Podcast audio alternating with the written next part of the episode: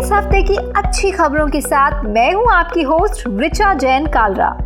इस एपिसोड में बताएँगे केरल में कैसे साइंस और रिलीजन के संगम से कम होगी एनिमल क्रुएल्टी देश का पहला रोबोटिक हाथी कैसा है? सरकारी दफ्तरों में घंटी बजाकर पियन को बुलाने पर लगी रोक से होगा क्या फ़ायदा? और नागालैंड में महिलाओं ने कैसे रचा इतिहास? 60 साल में ऐसा क्या हुआ जो अभी तक नहीं हुआ था?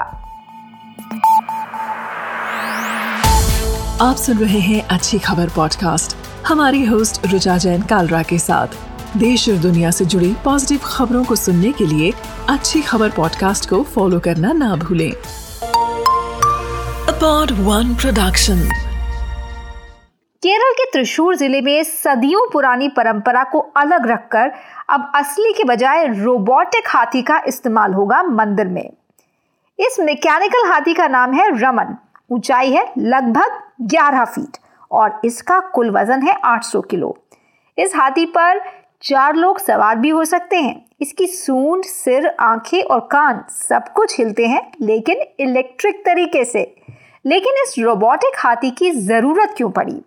दरअसल ये कोशिश है एनिमल क्रुएल्टी के खिलाफ।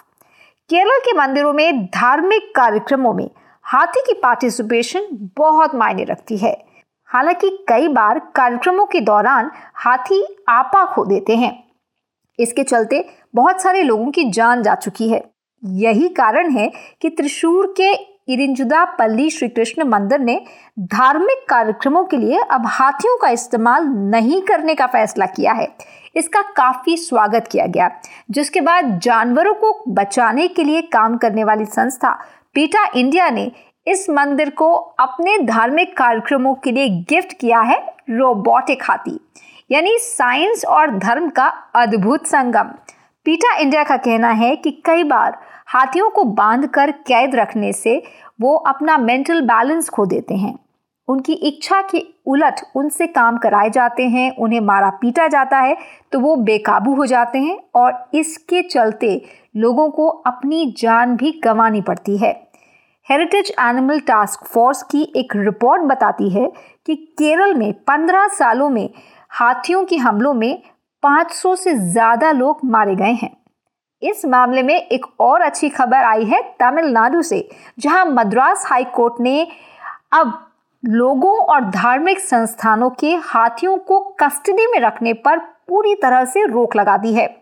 जो हाथी पहले से मंदिरों और लोगों के पास हैं, उनकी देखरेख करने के निर्देश कोर्ट ने सरकार एनवायरमेंट और फॉरेस्ट विभाग को दिए हैं। सरकारी दफ्तरों में अब घंटी बजाकर चपरासी को बुलाने पर लग गई है पाबंदी। सदियों से चली आ रही इस सिस्टम को इसलिए खत्म किया जा रहा है क्योंकि ये है वीवीआईपी कल्चर की निशानी। अब सरकार के सभी मंत्रियों और अफसरों को अपने अंडर काम करने वाले चपरासियों को बुलाने के लिए खुद उठकर जाना होगा।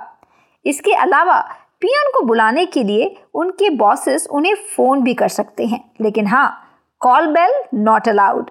इसकी शुरुआत रेल मंत्रालय से हो गई है। रेल मंत्री अश्वनी वैष्णव ने अपने ऑफ़िस से घंटी हटा दी है। उम्मीद है कि ये पूरे रेल मंत्रालय में जल्दी अमल में आएगा। इससे पहले वीआईपी कल्चर को खत्म करने के इरादे से लाल बत्ती वाली गाड़ियों के इस्तेमाल पर भी कई साल पहले सरकार रोक लगा चुकी है।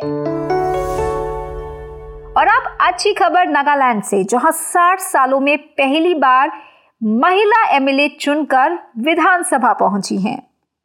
तो इतिहास रच दिया है इस बार दो महिलाओं ने। क्या आपको पता है कि 60 सीटों वाली नागालैंड विधानसभा को 1963 में स्टेट का दर्जा मिला था? और ये पहली बार है इतने सालों में जब महिला उम्मीदवार जीतकर विधानसभा पहुँची हैं। तो जीत का झंडा गाड़ा किसने है? दीमापुर थ्री विधानसभा से हेकानी झकालू ने जीत दर्ज की है। तो कौन है इतिहास रचने वाली हेकानी?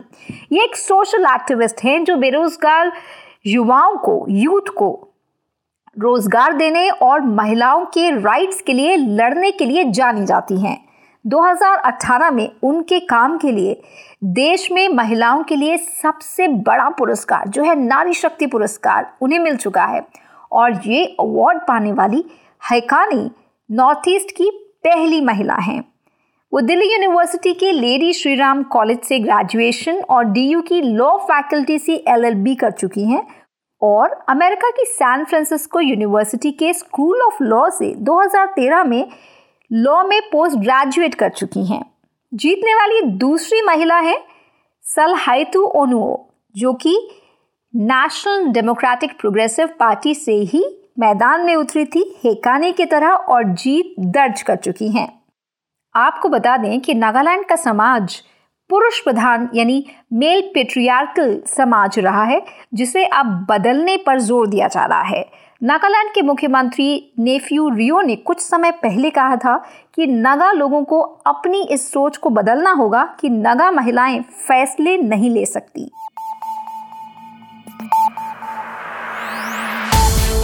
ऐसी ही अच्छी पॉजिटिव और इंस्पायरिंग खबरों के लिए फॉलो करें अपनी होस्ट रिचा जैन कालरा को ट्विटर पर।